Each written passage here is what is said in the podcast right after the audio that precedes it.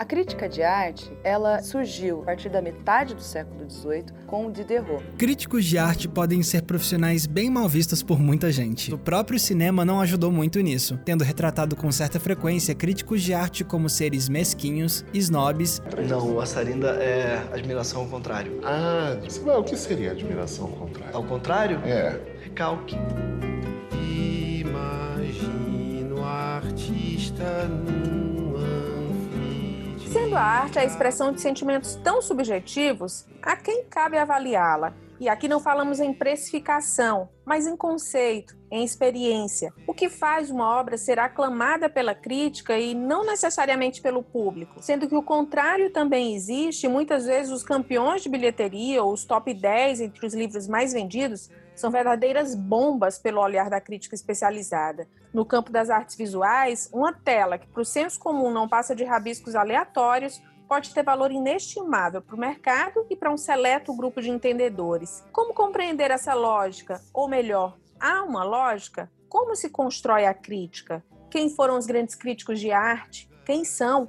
Como se forma um crítico e como suas análises interferem no destino de um artista, o alçando ao estrelato ou ao fracasso? Isso ainda existe? É com essa pergunta que a gente começa esse episódio do Vida e Arte de hoje. E hoje, em especial, meus companheiros de podcast entram na mira de tantas indagações, porque os três são críticos. Marcos Olha aí, Olha aí, gente. Você pensa, não é? Todo é Vida e Arte e autor do blog Discografia. PH Santos, crítico de cinema, membro da Cecine, dono de canal verificado e influenciador. E o Renato AB, jornalista de cultura, dramaturgo e crítico teatral. Enchi a bola de vocês, não foi, meninos? Encheu, gente. Encheu. Olha, eu não obrigado. mereço menos. Eu não mereço menos.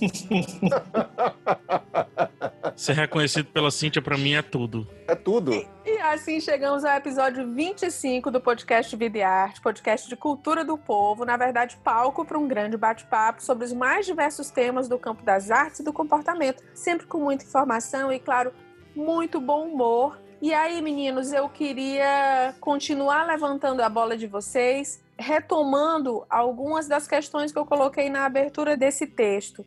Como se constrói uma crítica? quem foram e quem são os grandes críticos, além de vocês três, claro? Pergunta difícil, né? Para mim, eu sou muito suspeito, porque o meu pai na crítica é o Roger Ebert. Ele não tem a, a pompa que, que, eu, que eu fui ensinado a ter quando eu comecei a escrever. Ele quebra os padrões, né? Lembrando que o texto crítico, ele é um um método, né? Ele é um estilo de texto. É existe uma resenha, existe a crítica, a reportagem, por aí vai. Vocês sabem melhor do que eu, já que todos são jornalistas e eu não sou. Mas o Roger Ebert, ele, ele conseguia trazer o sarcasmo, ele conseguia quebrar o método, ele conseguia fazer a gente olhar filmes que não precisam nem ser olhados, como por exemplo, sei lá, Transformers, de uma maneira pelo menos é, divertida, né?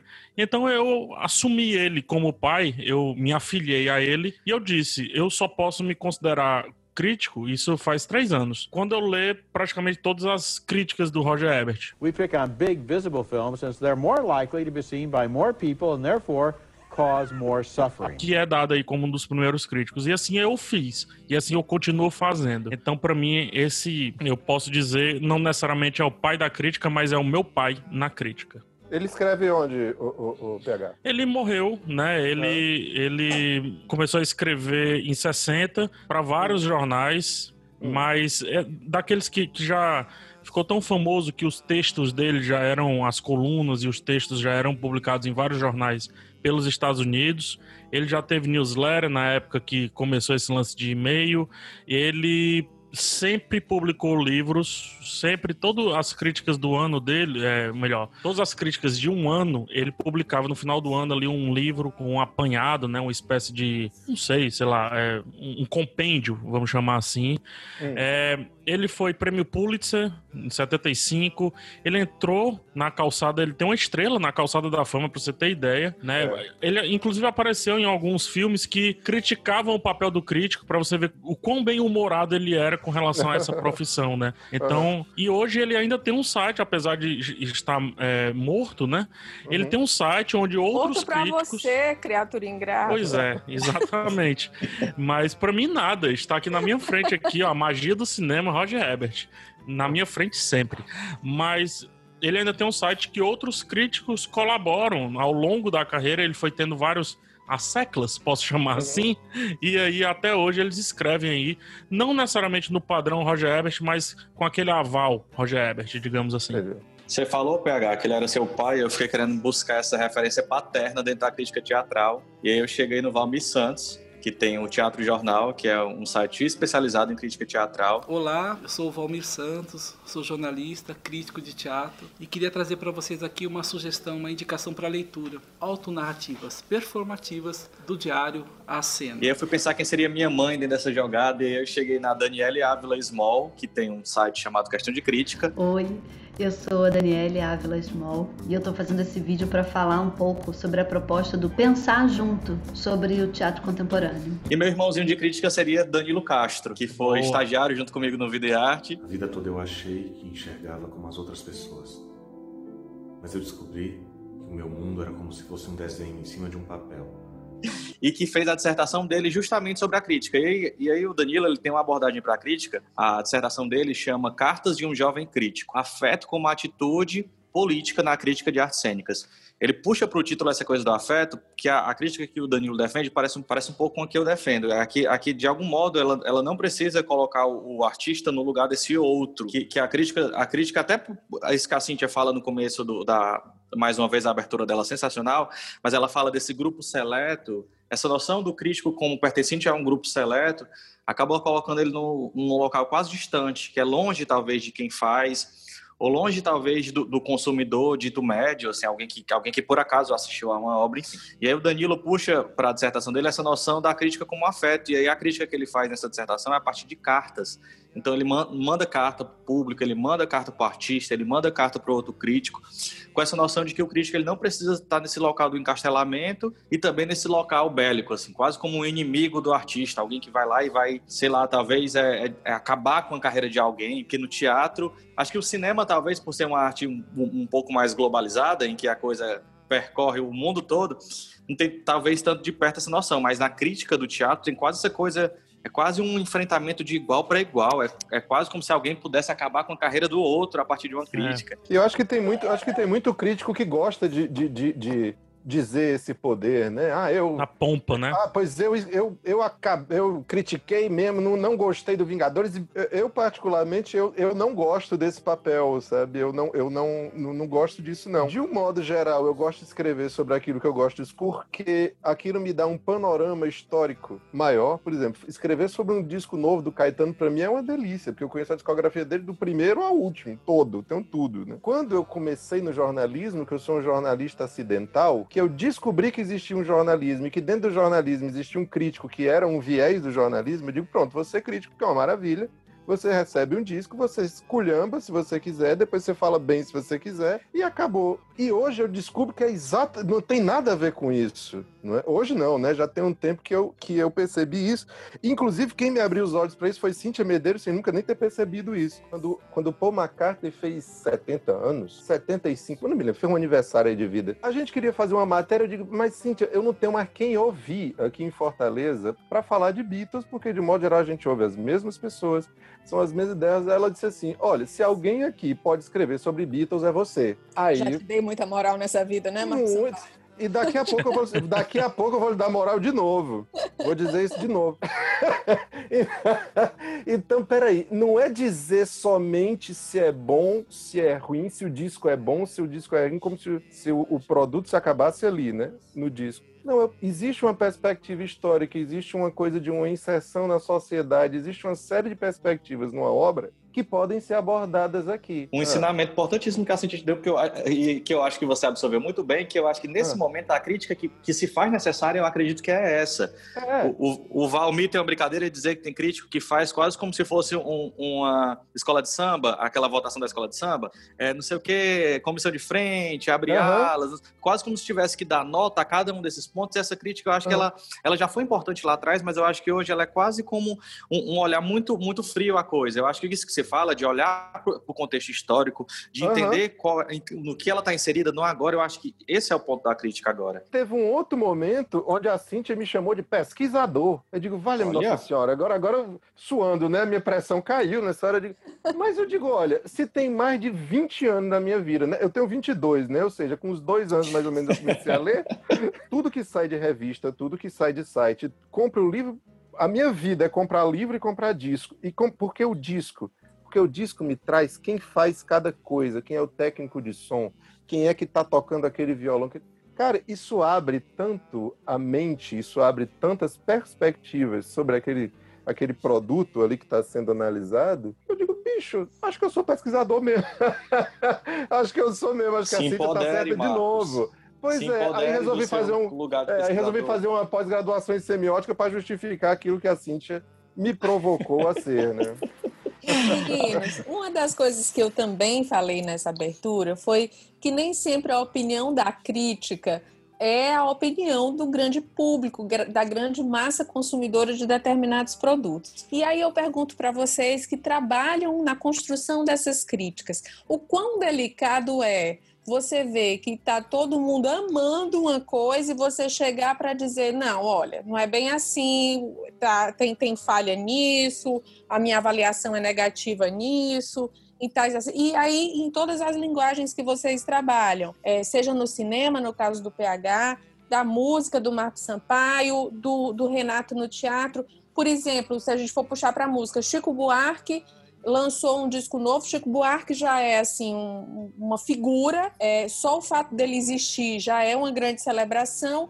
Mas vai que o último disco dele é uma bomba. Então, Uhum. assim, quão delicado é você escrever para um, um leitor e, né, e principalmente para um fã é que aquele disco do Chico Buarque não é bom. Que o Chico Bu- Buarque tem décadas de carreira e que agora ele fez um, um produto medíocre. E isso também para um filme ou, ou para uma peça teatral. Como vocês lidam com essas questões? É, é, essa pergunta é, me leva também a pensar outras coisas, mas a primeira, na no meu caso específico, eu não entro em embate sobre a qualidade do filme, porque existe um debate antes que pertence a toda a arte, que é o conceito de belo. O conceito de belo, ele é subjetivo e praticamente intransferível. O, o que é o belo? O que é belo para um? O que é belo para outro? O que é belo para uma massa? O que é belo para um tempo? O que é o que é belo dentro de um contexto específico? O que é belo dentro de uma curadoria e por aí vai. Então, filme é um recorte, né?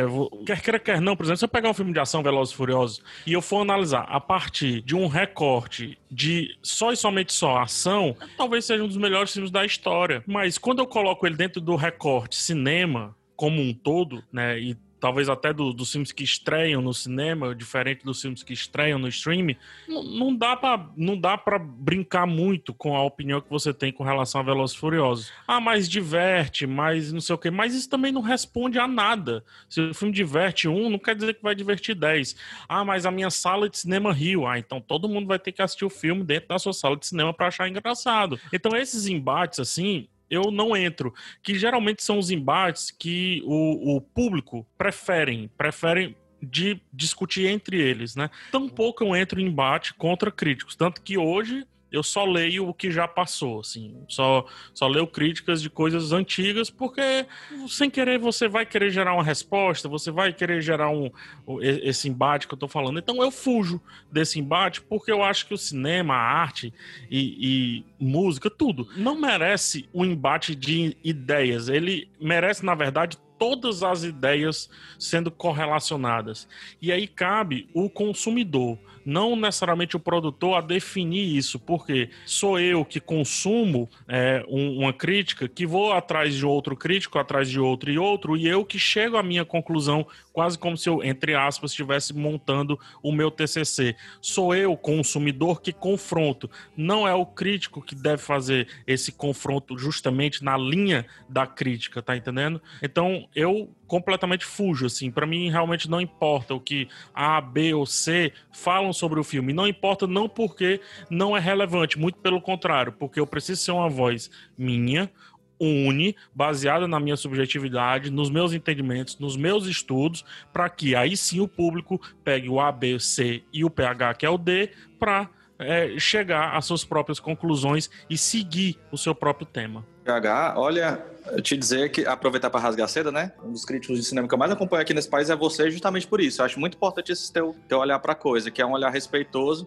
Esse você falou uma coisa que é fundamental, que também passa pelo que o Marcos já disse aqui, que assim é, é o Marcos entende o, qual é o repertório que ele tem, como ele dialoga com isso. Eu acho que o crítico ele tem que partir de um campo da, da sinceridade com a sua subjetividade. Não dá para entender esse crítico como essa voz que rompe uma coisa muito doida e que, e que, e que se destaca da multidão para falar. Ele está falando a partir de um uno, como você bem disse, a partir de uma, de uma percepção de mundo, do, de, do, do, do, que você já assistiu, de como você relaciona essa obra.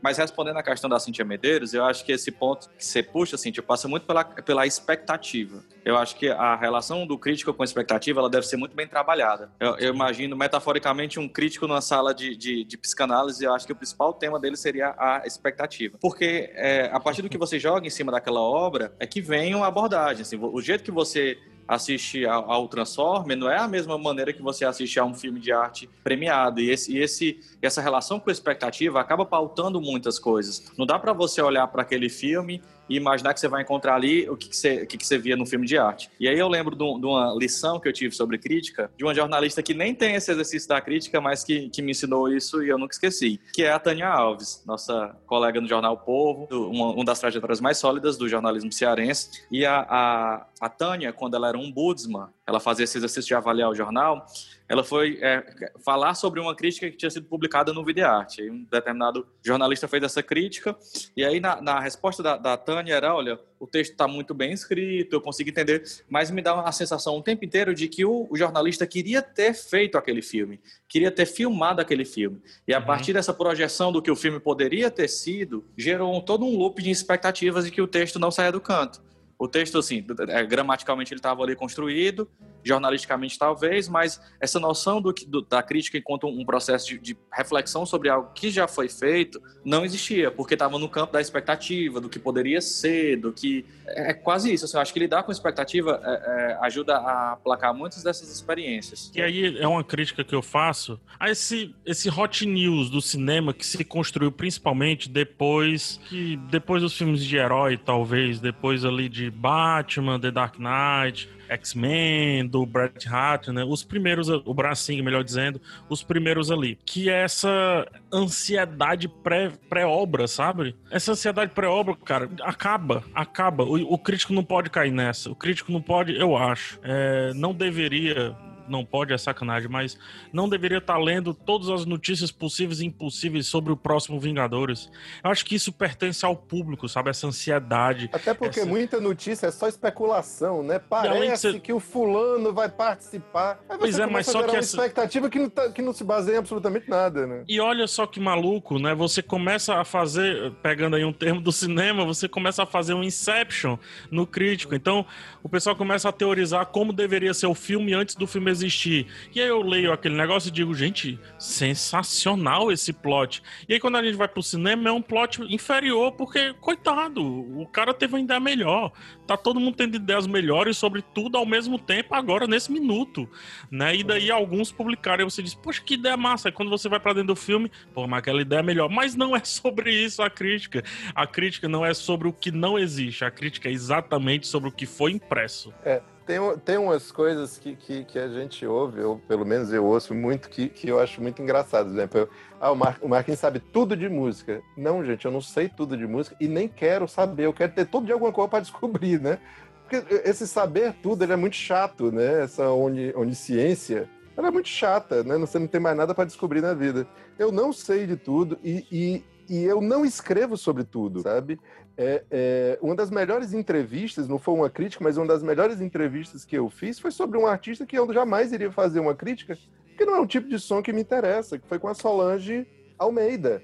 Mas a entrevista foi maravilhosa, ela é um personagem excelente, ela é uma batalhadora, uma guerreira ali do trabalho que ela faz, mas o tipo de som que ela faz não é um som que, que tá no meu universo, entende? Então, assim, essa história do sabe tudo Não, eu não sei tudo e não quero saber de tudo, sabe? Definitivamente não. Como é que vocês acham, é, ou que se mede, se é possível se usar essa expressão, a relevância é, de um crítico? E aí, deixa eu contextualizar isso. Houve um tempo obviamente, em que os meios de comunicação eh, não, não, não estavam acessíveis e, e, democráticos quanto hoje, mas que, assim, os nomes dos críticos eram quase os que sacramentavam o, o, destino de uma obra ou não. E aí eu vou citar três nomezinhos aqui do, do cenário brasileiro, na verdade vou citar quatro. No teatro, a Bárbara, Bárbara Eleodora era, Renato pode até complementar o que eu estou dizendo, mas era assim, era a voz que determinava e, e, havia uma, uma expectativa, uma ânsia pelo que a Bárbara Eleodora ia dizer de determinada peça que tinha sido lançada. Eu tenho a sorte que eu estou fazendo crítica há tantos anos, eu vi o, o que eu acho que foi a época áurea do teatro brasileiro, que foi entre 1950 e 1970. O, no caso do cinema, o Rubens Evaldo Filho era o comentarista do Oscar, era o, o cara que, que meio que dava o termômetro, assim, Ana Maria Baiana um pouco também. Foi uma lição de vida tão boa, viu? Porque eu vi os grandes executivos, um odiando o outro. Nas artes, na cultura, na sociedade, no dia a dia, na moda, no cinema, é o meu objetivo com esse almanac é dar uma ideia mais próxima possível de como se vivia no ano de 64. É, na música, eu vou citar o Tarek de Souza. Havia meio que, que a espera de uma chancela do que essas figuras, esses figurões, vamos dizer assim, iam dizer sobre determinada obra.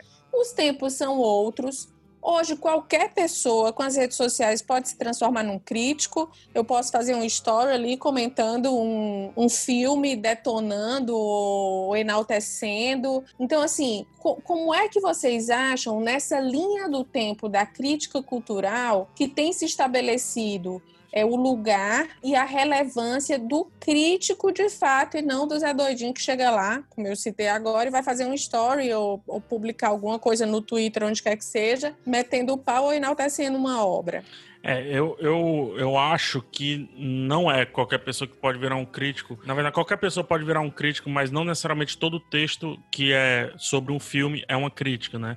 Qualquer pessoa pode e deve emitir sua opinião sobre qualquer coisa que existe no mundo. Pelo menos no cinema, eu acredito que no teatro isso se repita também, na música talvez menos. Música, pintura, talvez menos. É, existe o, o lado objetivo e existe o lado subjetivo. Gente, o lado objetivo não tem como discutir. Não tem como discutir. Ah, vou fazer um Dutch plan, né? Um plano holandês. É assim, é torto. Não, o plano holandês é reto. Não, não, não tem como discutir. Método, ponto. Ah, vou fazer um plano de sequência. Mudou de cenário? Mudou, é plano de sequência. Não mudou, é longo. Ah, não tem, não, não tem como discutir. Cartilha, regra, fim. Isto posto, é, o crítico ele se apega a todos esses lances objetivos para meter, vou colocar assim, para suplantar a sua subjetividade em cima disso e fazer mostrar o que de achos desse objetivo faz, ajuda a história a ser contada. Seja a construção desse lado objetivo, seja a desconstrução desse lado objetivo, que muita gente vê como erro. E é aí que caem muitas opiniões. Então, quando você vê um filme começando pelo final, isso quando começou, muita gente caiu em cima principalmente o público. O público ou não entendeu ou não sabia que aquilo ali era uma desconstrução da narrativa simples dos três atos, que na verdade havia-se a criação de um quarto ato e em lugar de prólogo que o terceiro ato vinha a responder esse prólogo, que era um ato zero, digamos assim. Tarantino se fez assim e vários outros cineastas também, assim como o próprio Hitchcock, que já revelou algumas vezes o vilão antes mesmo da história acabar. Então, assim, o crítico tem que ter essa visão do que é objetivo para entender a desconstrução desse objetivo e também precisa ter uma bagagem muito grande, o que eu chamo de massa crítica, para que você não ache que aquilo ali é novidade e não passe vergonha. Porque senão você acha que hoje estão criando um negócio super revolucionário, como por exemplo é, um, um, cinema de terror que se fazia com o Exorcista na década de 70 e 80 e que na verdade é só um resgate, obviamente, com o moderno, né? Então por isso que eu não acho que qualquer pessoa pode ser um, qualquer pessoa pode, mas não necessariamente toda opinião que é colocada sobre um filme é uma crítica. Como eu disse, crítica é mais um tipo de texto. E eu nem acho que seja o melhor texto hoje para falar sobre cinema uma vez que ao oferta é tão grande, talvez as resenhas, as listas, as indicações sejam até mais relevantes do que a crítica se a gente olhar para o grande público. Mas respondendo à tua pergunta, o que eu percebo e o meu recorte é do YouTube, tá? Porque hoje eu sou, além de crítico, é, focado especificamente no YouTube. Eu vi a morte do blog. Né? Quando eu digo a morte do blog, eu passei de ter cento e tantos comentários num, numa crítica que eu publicava num blog para ter zero para ter um alcance mínimo. Por isso que eu fui para o YouTube, por isso que eu migrei para vídeo. E no YouTube, uma coisa que eu percebo é as pessoas buscando o que eu chamo de eco de opinião. Eles veem aquele cara, olha só, o PH. O PH, ele tem o verificado lá, que, é, que vocês ficam zoando. Então, se a minha opinião der com a dele, eu vou me agarrar a esse elogios, cara. se a minha opinião der com a dele, eu vou me agarrar a esse cara e eu vou usar esse cara como uma arma para combater todos aqueles que vão contra a minha opinião. Para mim, isso é um desserviço com o meu trabalho e um desserviço com, própria, com a própria obra, que não deve ser alvo, ou melhor, não deveria virar uma arma de embate é, de opiniões entre lado A e lado B. Então, hoje, as pessoas buscam um eco de opinião. E antigamente, eu via que as pessoas buscavam a qualificação do que se estava é, sendo veiculado, né, de certa forma, muitas vezes erravam, muitas vezes o, o, público mudava essa percepção, mas o crítico ele vinha adicionar. E hoje o crítico, por mais que não queira, ele vem sendo utilizado algumas vezes como uma arma para combater a opinião contrária sobre o que eu acho sobre o meu Capitão América e por aí vai. E isso eu acho que é, estamos a perder a, a profissão de crítico em si. Está aí, viu? Eu, eu, assim, eu celebro um pouco essa descentralização essa possibilidade de muita gente poder faz, falar sobre muita coisa. Entendendo, claro, que uma, uma, um react que você faz no, no Instagram depois que você vê uma coisa não é necessariamente uma crítica. Na verdade, dificilmente será. Mas eu celebro essa possibilidade de muita gente falando sobre muita coisa. O que acaba, o que acaba acontecendo é que talvez a gente não tenha hoje esses grandes nomes, Cíntia, como a própria Bárbara, porque as pessoas migraram para os seus sites, para o YouTube acabam buscando outros espaços para fazer a coisa acontecer, mas eu sinto que um olhar que não mudou é, é, o olhar do próprio fazedor daquele trabalho, do próprio artista. Assim, eu acho que, que, o, que o reconhecimento hoje ele já não é mais tão geral. Que deveria ter não... mais voz, diga-se de passagem. É, não, pois é. Inclusive, vocês estavam falando disso, estavam lembrando uma coisa que, que aparentemente não se relaciona, mas aí que me dá uma tristeza igual. Quando eu vejo o Paulo Guedes falando que o livro é um artigo de luxo, e que por isso ele deve ser taxado, é, é, é isso me faz pensar nesse é obscurantismo que está reinando. Assim, é quase como se a possibilidade de um olhar crítico fosse afastada cada vez mais para o lado.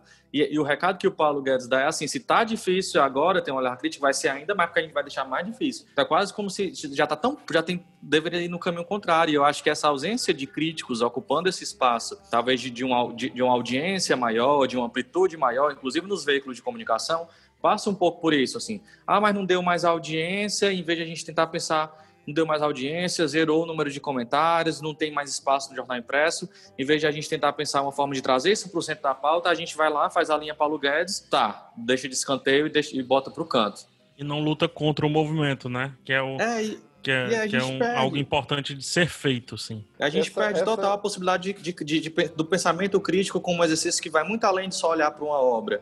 Eu acho que o jeito que a gente olha para a obra revela da, das possibilidades de crítica que a gente tem para olhar para o todo, não somente para o cultural. É, é, muito, é muito engraçado porque assim, as reações que eu percebo em relação à crítica tem as reações do público, as reações do próprio artista. O artista adora dizer, pedir, né? Não, faz, me diz a tua opinião sobre, sobre, sobre esse disco, me diz a tua opinião.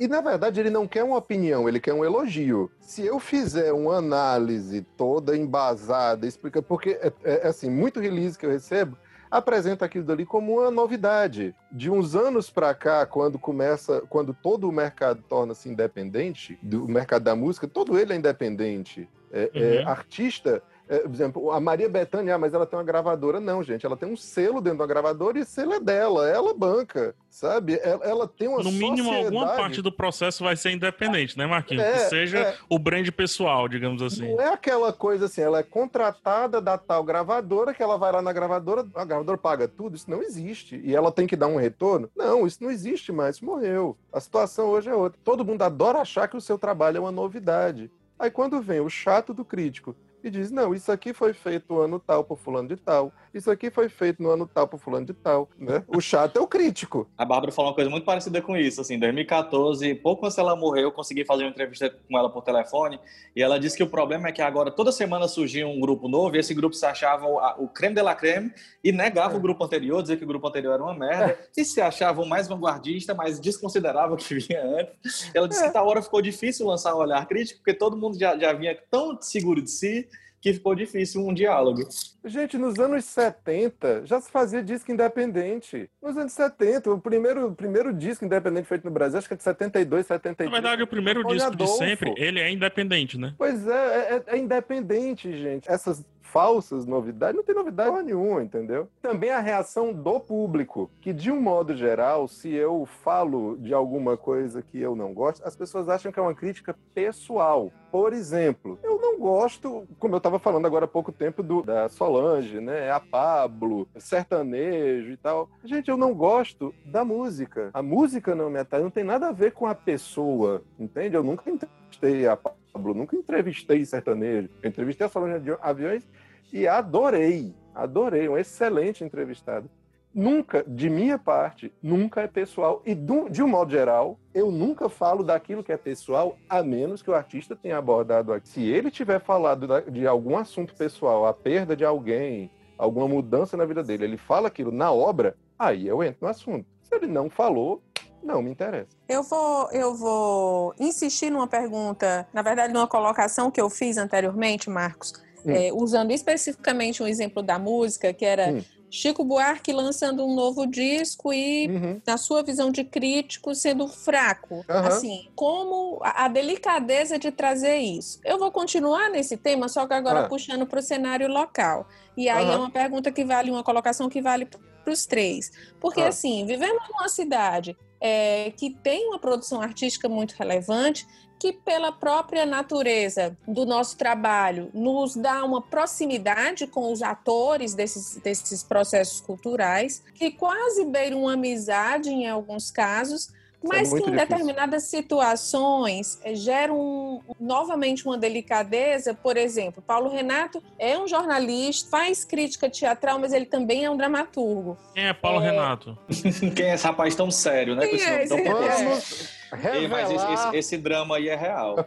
Né? É. Então, assim, como Renato AB, é enquanto um jornalista que cobre cultura, vai fazer uma crítica de um espetáculo teatral é, de alguém que em um outro momento na verdade, eh, tem outro tipo de relação com ele. E que ele também, em um terceiro momento, pode estar no próprio palco. PH Santos a fazer a crítica de um filme feito por um realizador cearense, que circula nos mesmos meios que ele circula, que tem os mesmos, os mesmos contatos, vamos dizer assim. E Marcos Sampaio no campo da música, né? Marcos tem relações próximas com músicos daqui. Então, vem determinado músico tá, que, é, que, é, que tem uma relação de amizade com o Marcos, lança um disco.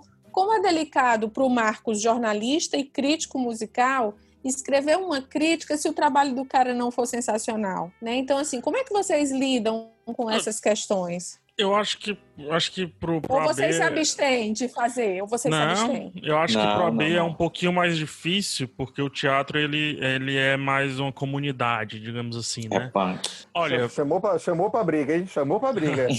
não, não, eu acho que depende mais do produtor do que do crítico em si. Eu tive uma conversa dentro da dois filmes com um dos diretores que eu, eu tinha acabado de assistir o filme dele e, e ele perguntou essa pergunta que o Marcos faz, né? É, que, que o Marcos disse que muitos fazem. E aí, o que, é que vocês acharam do filme? E assim, é um filme, aqueles Globo Filmes bem, bem comédiazinhas e tudo. E eu falei, falei, falei, falei, falei tudo que eu senti. E ele começou a conversar de maneira extremamente aberta. Então, eu acho que depende mais do lado de lá do que do lado de cá. Do lado de cá, no meu caso específico, eu, PH, eu não quero e não vou atrás de amizade com produtores. Ah, não, não quero, não quero meu amigo é, é Renata B, Cíntia Medeiros, Dieguinho, Fulano, Mauro, sabe? Meus amigos estão aí. Não tenho amizade com diretor de cinema, não tenho amizade com ator, não tenho. Posso ter uma noite inteira de conversa. Mas isso propositalmente, PH, é uma coisa que você estabeleceu essa barreira realmente para evitar esses desconfortos? Essa barreira foi estabelecida numa grande maturidade que eu tive na minha crítica de cinema, eu falo sem, sem bobagem alguma. É, antes de me considerar crítico de fato, assim, de querer viver disso e tudo mais, eu fiz de a. Ser verificado. Resenha... Ser verificado.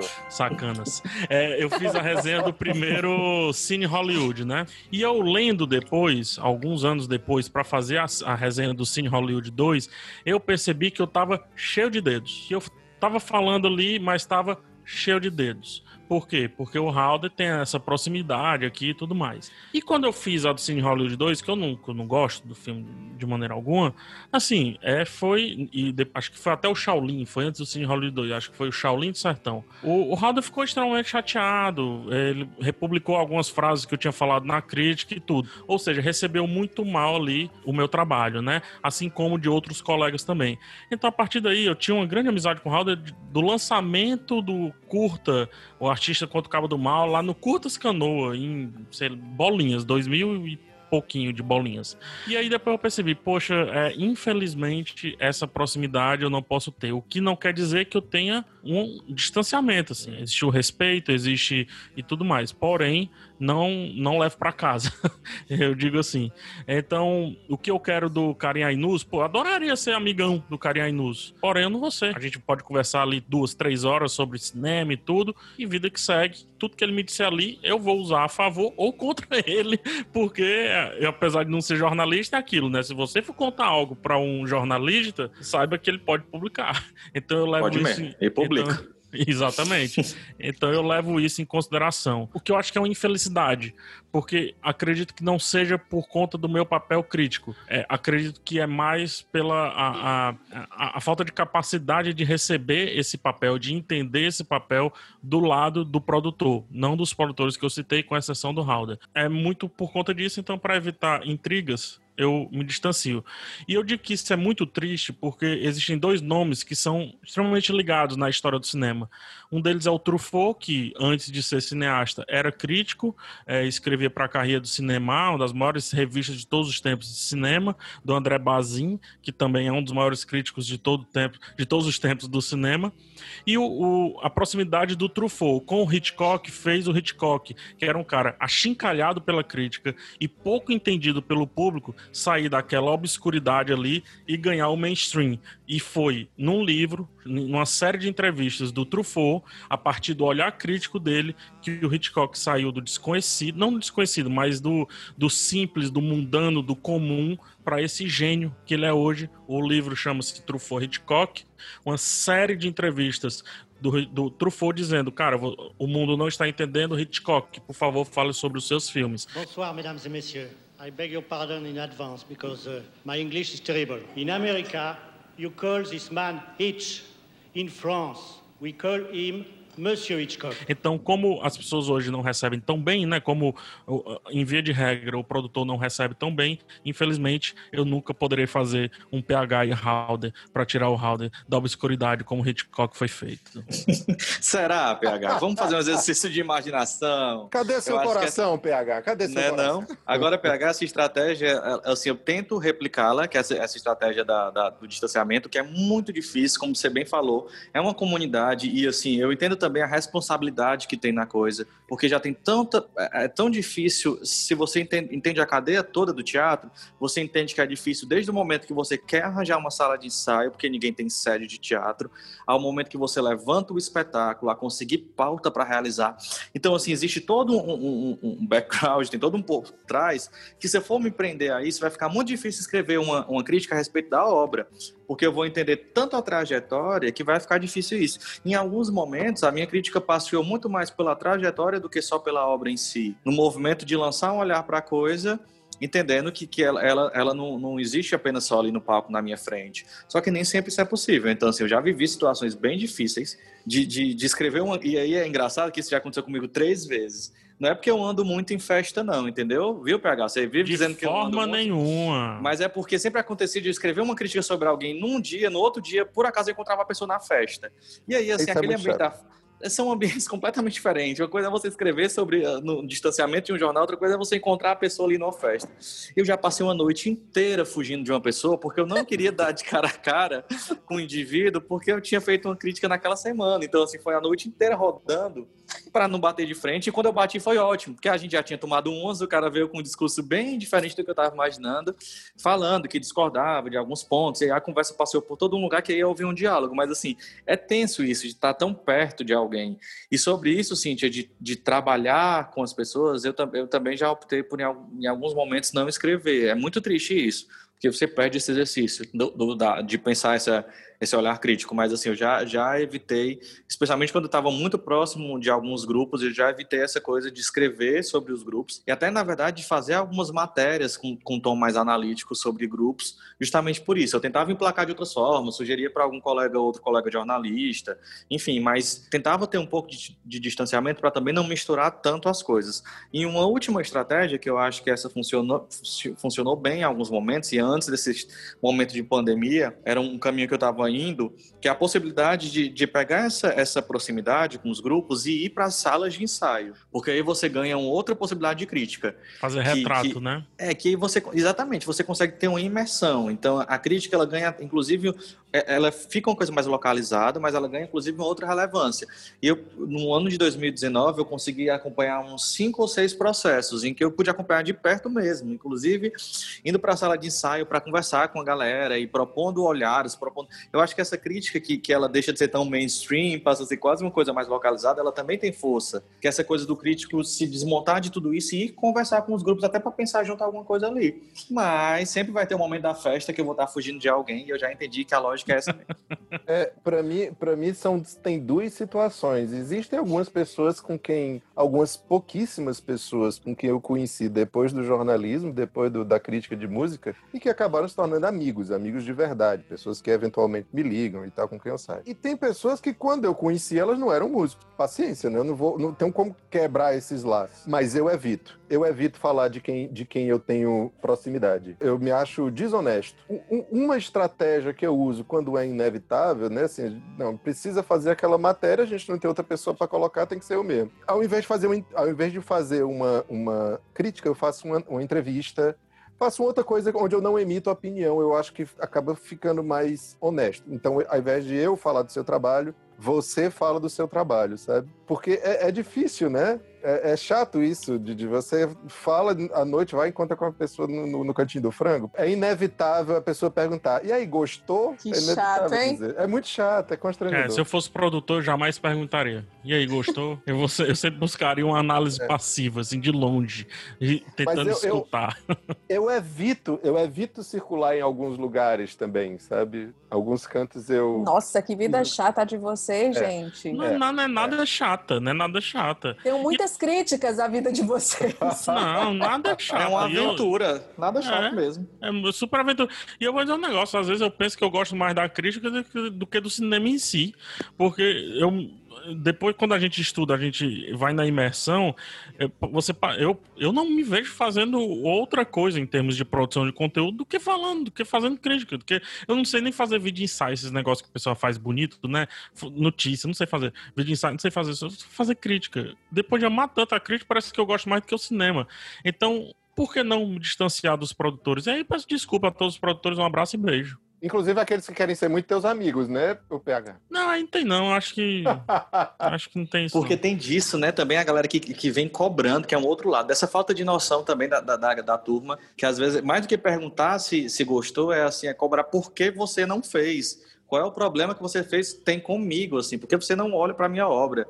E aí isso torna a coisa totalmente pouco natural. Tem uma, assim. tem uma figura aí. Por que você não olha para mim? Porque você diz sempre que não, já diria.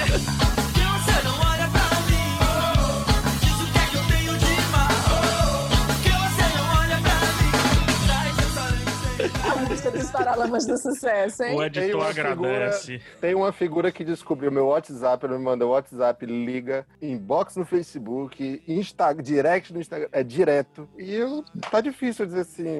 Gente, vocês estão sendo muito chatos. Eu não quero mostrar esse lado de vocês. Eu quero que vocês continuem sendo fofos diante da nossa audiência. E como nós já estamos nos encaminhando para os minutos finais desse episódio, é, eu vou naquela linha dos exemplos. No teatro, na música e no cinema, aquela obra que bombou na opinião pública, mas na opinião dos críticos, Renato AB, Marcos Sampaio e PH Santos, foi um fiasco. Eita. Que bomba no Eita, público no peraí. cinema. Eita. Peraí, bomba pô. no público e no crítico não dá nada, né?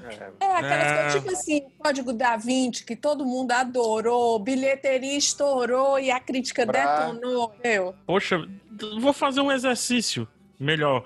Vamos pegar o top 10 bilheterias de todos os tempos? Bora. Enquanto isso, Marcos, vai, vai falando o teu exemplo aí enquanto o PH. Olha, é- é, é muito. O, o- o- no universo pop brasileiro, o que não falta é você ter artistas que vendem horrores, mas que a crítica vai lá e já conhece aqueles códigos todos, né? Isso.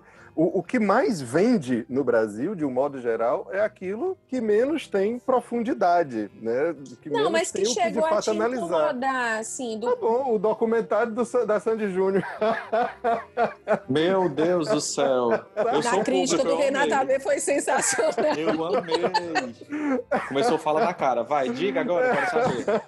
Eu assisti ali, mas quando você nota, o, o grande mérito deles, né, ganhou muitos prêmios no prêmio Multishow. Gente, o prêmio Multishow não é nada. O prêmio Multishow é um prêmio de quem vota é o público. O público vota. Então você tá respondendo, Então, analise, Cintia. né? O público vai votar pela paixão por aquilo dali e tal, não porque vai analisar a obra, que é o lado chato do crítico, né? Olha, pensando ainda. É, eu, vou- eu peguei aqui o, o top 10 Estados Unidos, tá? Vou só nos Estados Unidos aqui, porque senão eu tinha que procurar, somar, não sei o que e tudo mais. Crítica nessa- em uma palavra. Uma crítica do top 10 do cinema. Ah, não, é curioso.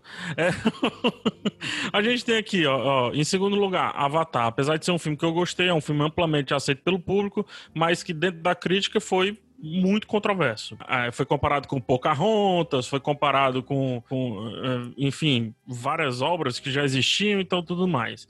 Jurassic World, que é uma ref- refilmagem, reboot, remake, continuação, exatamente tudo ao mesmo tempo do Jurassic Park.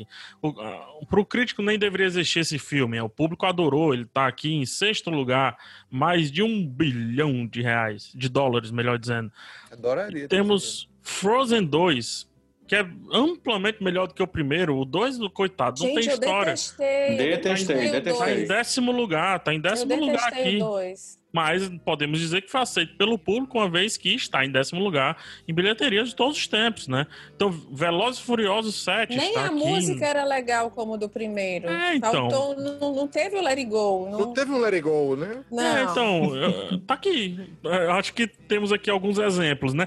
Porém, temos exemplos que a crítica mudou ao longo do tempo. Que foi, por exemplo, Titanic. Titanic, na época, não foi amplamente aceito pela crítica. Tava lendo umas críticas da época do Titanic e tinha lá suas controvérsias. Até porque tal, ficou nesse lance da expectativa, porque foi um filme que teve um grande marketing antes de, de estrear ali, né? E aí, alguns E críticos talvez caíram nessa engano, pegadinha. Se eu não E me hoje? engano, um corpo que cai, que virou obra-prima do Hitchcock, na época do lançamento também não foi, não Gente, foi bem todos. aceito pelo público, né? Hitchcock não foi bem aceito pela crítica. Hitchcock não era bem aceito. Era o que você estava falando do. Truffaut, né? Até chegar o Truffaut e dizer assim: Uhum. eu quero uma série de entrevistas, eu vou tirar esse cara dessa percepção. Não não é possível. E aí, quando o Hitchcock fala do filme dele, você vê que até uma sombra, que todo mundo dizia que, hum, nossa, como assim? Cinema de estúdio fazendo sombra. Ele explica que a sombra, o motivo da sombra existir ali. Aí você fica, caramba, bicho. Ele explica o motivo do personagem entrar da esquerda pra direita e não da direita pra esquerda em um determinado filme. E aí você vê que, que é uma pegadinha que os críticos não podem cair, né? Que não é porque é hoje que é ruim.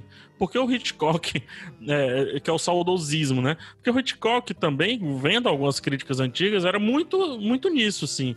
Ah, é, é simples, é esse cinema que ele tenta fazer hoje e tudo mais. Então tem algumas coisas sendo feitas hoje que a gente pode taxar de genial. Não precisa ter medo de taxar de genial. Por exemplo, olha só Velozes e Furiosos 7 aí. Renato, você conseguiu, você conseguiu pensar aí no teatro, tive... Renato? Pensei. E juntou duas, duas provocações tuas. Uma é de alguém que, alguém que é aclamadíssimo e faz uma coisa meia bomba e você tem que dizer. E outra é todo mundo gostar e você não gostar.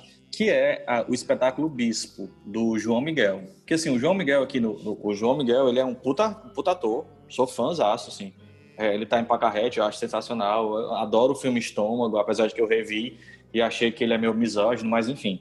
Ele é um cara que, assim, gostou de cinema e de teatro brasileiro, você tem que gostar de João Miguel de cara, assim, e, e eu adoro. Talvez por isso, e aí volta para coisa da expectativa que eu tinha falado, fui assistir a peça Bispo, dele, que é inspirado na obra do Arthur Bispo do Rosário, que fala de esquizofrenia, fala de artes plásticas, é uma peça o cenário é belíssimo e eu fui achando que eu ia amar e que ia ser sensacional. E assisti, inclusive, no Festival de Teatro de Guaramiranga. E aí, tal hora, deu uma... foi tão difícil, tão difícil a apreciação da obra. E eu achei que tava todo mundo na mesma situação que eu, quando de repente todo mundo aplaudiu e, os... e assim, depois no, nos bares, depois do, do teatro, só se falava da peça.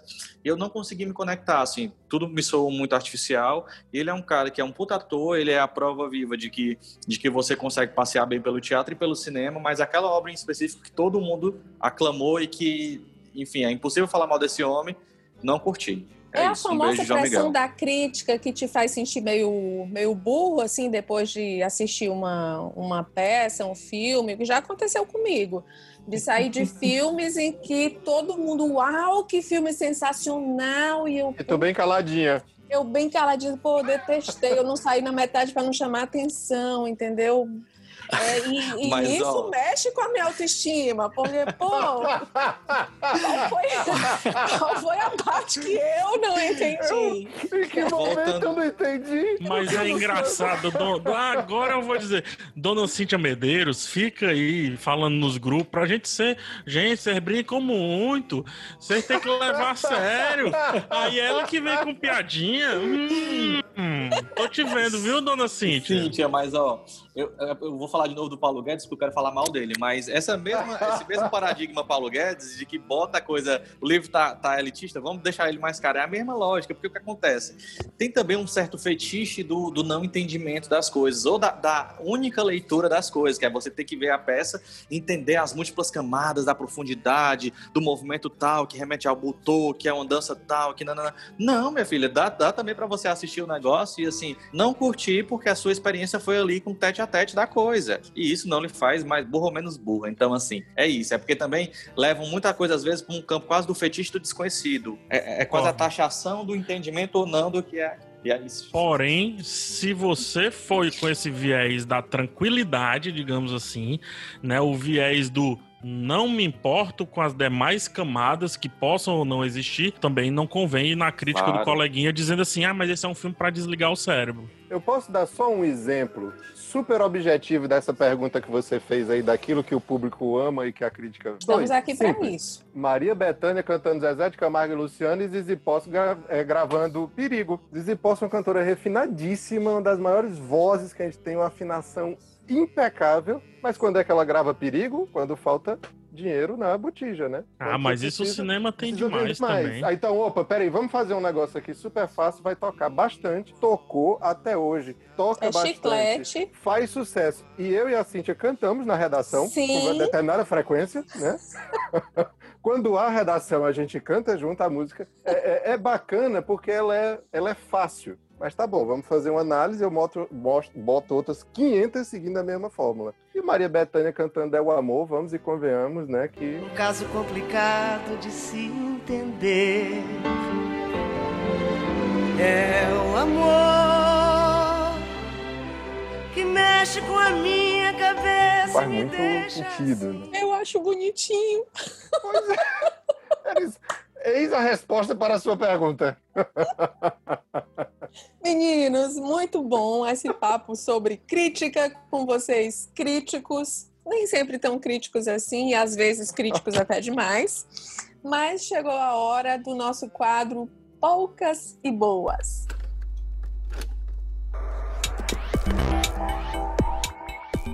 Poucas e Boas. Bom, vamos falar aí das nossas dicas para as pessoas que nos escutam. Espero que não muito críticas. Posso começar dando a minha? Pode. Na Vai lá. verdade, quem manda aqui, não sei se já percebeu, Cintia. É você, vai lá. E eu nem sou verificada, né? Aí lá vem. Ela tem que vir, gente. Gente, é o seguinte: o filme, eu vou sugerir um filme que eu assisti no último final de semana. É um drama biográfico, eu adoro histórias baseadas na vida real. E se chama Maud. A Maud? Looking for a woman. What do you think I am? Let me tell you how it is around here. There's me, them dogs, them chickens, then you. You want me here, don't you? Because I'll walk out right now. Who told you you could paint fairies on the wall? que é baseado na vida da, de um artista canadense chamada Maud Lewis, que viveu, é, morreu em 1970 e já no fim da vida, ali, década de 60, ela foi descoberta por críticos, né? Olha só. Olha da, só. da, da sua pintura, uma pintura ingênua, uma pintura folk. É, ela é uma pessoa muito humilde, muito simples, vivendo numa casa muito simples, perdida, casada com um pescador, e, e fez em- em extremo sucesso a obra dela, mas ela nunca deixou de ser quem ela era. Quem faz a Maud no filme é a Sally Hawkins, que tem uma interpretação maravilhosa, é a mesma atriz do filme A Forma da Água, do Guilherme Del Toro, para você identificar. E o marido dela, que é o Everett, é o Ethan Hawke, que faz, lindíssimo, que eu só lembro dele no Sociedade do- dos Poetas Mortos, bem fofinho, e no filme ele é um cara rude, mas assim, é uma história de amor, é um filme triste, eu já adianto, quem tiver seus gatilhos aí, talvez não seja o, o momento para assistir, mas é um filme que tem, apesar de, de mostrar uma crueza da vida deles, é um filme que tem tanta delicadeza, é muito, é muito tocante. Assim, e foi o. Eu, eu encontrei zapeando ali, procurando no catálogo da Netflix, entrei e gostei muito. Então, Molde, com a Sally Hawkins, na Netflix, filminho pra deitar e chorar. Tô Hawke precisando tem- de um assim, viu? Ethan Hawke tem a melhor chorar. trilogia de romance, já que você quer deitar e chorar, Antes do né? amanhecer. Antes do amanhecer, antes do pôr do sol, antes da meia-noite. Que maravilha de desses três filmes. Muito Ai. PH, que fofo você dizer isso. Ah. Uma pessoa que citou Velozes e Furiosos 17 vezes ao longo desse episódio. Vim falar da trilogia do Ethan Hawke, eu acho Falando lindo. bem, falando bem do Velozes e Furiosos. Maravilhoso. Ah, Quem vai posso, agora? Posso, minha indicação aqui é um filme que pouca gente conhece, quase ninguém viu, chamado Ratatouille. De certa forma, o trabalho de um crítico é fácil. Nos arriscamos pouco e temos prazer em avaliar com superioridade os que nos submetem, seu trabalho e reputação. Mas eu percebo que só agora compreendo realmente o que ele queria dizer. Nem todos podem se tornar grandes artistas, mas um grande artista pode vir de qualquer lugar. Mas é, essa indicação tem um propósito, né? Como a gente Vai falou falar muito do sobre. crítico gastronômico. Exatamente. Como a gente falou sobre muito, é, muita crítica de cinema, muita crítica de, de tudo aqui, né? É, o Anton filme. Ego. Exato, que, que tem até uma referência aí, o lance do ego, do crítico, etc, né? É, é um, é um, o filme é, é sobre um rato que faz às vezes ali de um cozinheiro, né? E daí fica cozinhando no restaurante. E é assim que a maioria das pessoas vem, só que eu vejo pelo outro lado, eu vejo que é um filme sobre um crítico que se reencontra ali com a base central do porquê que ele se tornou crítico gastronômico, que é o prazer pela comida e não o prazer por destruir os restaurantes, por destruir as, é, é, a opinião pública sobre refeição, sobre o que seja o que for. Então, ao provar uma ratatouille, que é um, um prato super simples lá na França, feita por um rato que é desprezível dentro de uma cozinha, o crítico ele perde todo, toda a faceta esguia, obscura, triste e ganha ali uma felicidade absurda justamente por se conectar com aquilo que um dia o levou a ser o que ele é. Ai, dica maravilhosa, PH. Amei, Muito vou legal. rever, Quase tão inclusive. fofa quanto a trilogia do Ethan Hawke.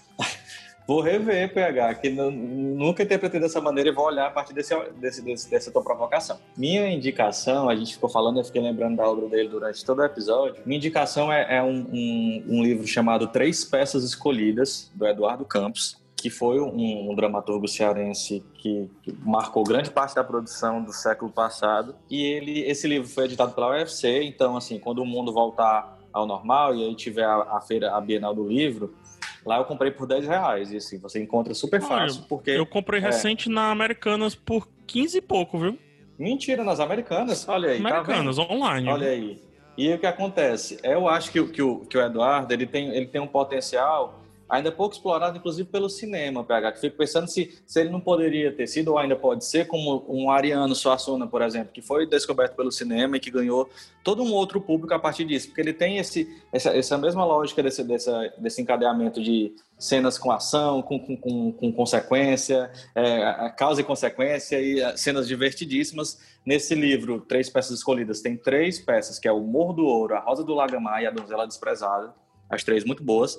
E eu acho que é uma chance também de conhecer um pouco da dramaturgia cearense, que a gente acha que, que, que é re- recente, que é, os bambambans existem agora, como a Bárbara Eliodora Frescava, mas existe Eduardo Campos aí na nossa história. Massa. Marco Sampaio. Olha, eu vou indicar. aqui- Só, só voltando aqui ao início, o, o- o- acho que eu- a crítica que eu mais li na minha vida foi da revista Bis, uma revista que primeiro falou de rock, que, que aliás falou com mais força aqui sobre rock brasileiro e foi- eu tenho todas, leio todas, acho aquilo maravilhoso, acho que é meu, são meu, meus pais ali na crítica musical. Mas vamos à minha dica, Almério. Era imenso e eu já nem sei. Tua voz ornamentava o meu juízo. Juízo que eu não tenho pra me justificar. muito bacana. Ele lançou um disco aí no 2000 e pouquinho, alguma coisa aí, e que achei bom, não me despertou lá muito interesse, mas achei interessante. Ele tem um timbre muito particular. Em seguida, ele de- depois ele gravou um disco em parceria com a Mariane de Castro, que eu achei fraco. Mas ele agora lançou um disco ao vivo dele mesmo, só ele, solo ao vivo, e é muito bacana. Ele tá muito bem no- no- nesse trabalho, ele tá cantando de uma forma muito para fora. E tem uma música que depois eu descobri que tá no repertório da, daqui das travestidas aqui do- de de Fortaleza, né? Que é uma música chamada Androginismo. No cabaré da zona, dançando tchá-tchá-tchá. Quem é esse rapaz que tanto androgeniza, que tanto anarquiza? Conheço o androginismo e as- eu conheci pelas travestidas, não por ele. Pronto, depois ele E eu conheci no Festival Videarte por, pelo, pelo aquele grupo Venga Venga, que veio participar Ah. da programação do Festival Hum. Videarte, e era uma das, das músicas que estava no repertório deles, inclusive para quem quiser ouvir a versão do Venga Venga, tem na playlist no Spotify do Festival Videarte, ela consta lá, acabei dando outra dica, olha aí. Muito E deixa eu fazer um merchan também, Marcos. Faz aí. Quem quiser assistir um pocket show dele, tem no, no, no YouTube da Quitanda das Artes. O Almério participou do, do Festival Acordes da Manhã, fez um pocket show de 35 minutos, que é uma delícia. Foi dentro da casa dele, ele estava sozinho e tá lá no YouTube. Pois eu, eu, eu já gostava muito do timbre, já gostava muito das ideias que ele tem de, de, de música pop com, com música nordestina, que, que tá muito forte no primeiro disco. Agora, esse, esse trabalho ao vivo dele me chamou bastante atenção, a forma como ele tá muito defendendo as canções que ele tá cantando. E essa androidismo, confesso que eu já ouvi inúmeras vezes, inúmeras vezes, porque ao mesmo tempo que ela é muito crua, ela é muito bem-humorada. Enfim, Almério ao vivo, Desempena, o nome do disco. Tá aí nas plataformas Muito desses negócios que, não, que a gente não segura, né? Essas músicas que a gente não segura. E como disse PH Santos, como sou eu que mando aqui nessa parada, eu vou aproveitar para dar mais uma dica, Gente, eu pensei que ela ia xingar. que é... Eu pensei. Escutem comentários do PH Santos no canal dele, verificado, e os textos que ele publica eventualmente no Videar. Textos de Marco Sampaio sobre música, textos de Renato AB sobre teatro, sobre música e sobre muitas outras coisas.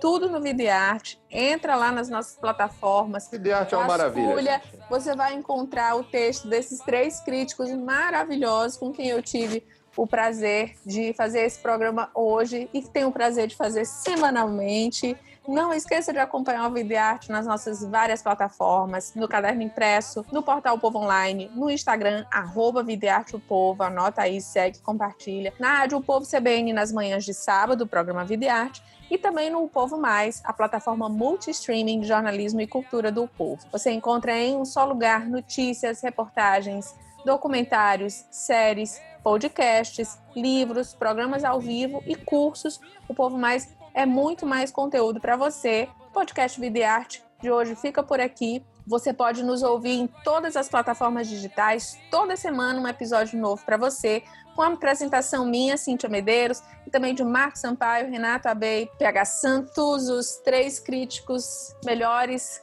do mundo, do vida e arte, da vida. Tô apaixonada por vocês, né, hoje? Bom, né?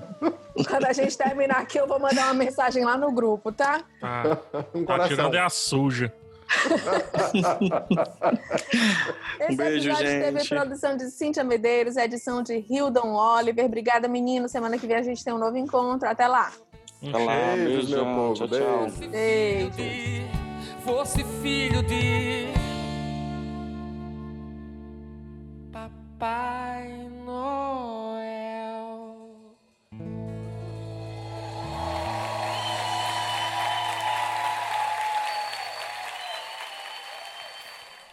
Esse podcast foi editado por Hildon Oliver. Arroba Hildon Oliver no Instagram.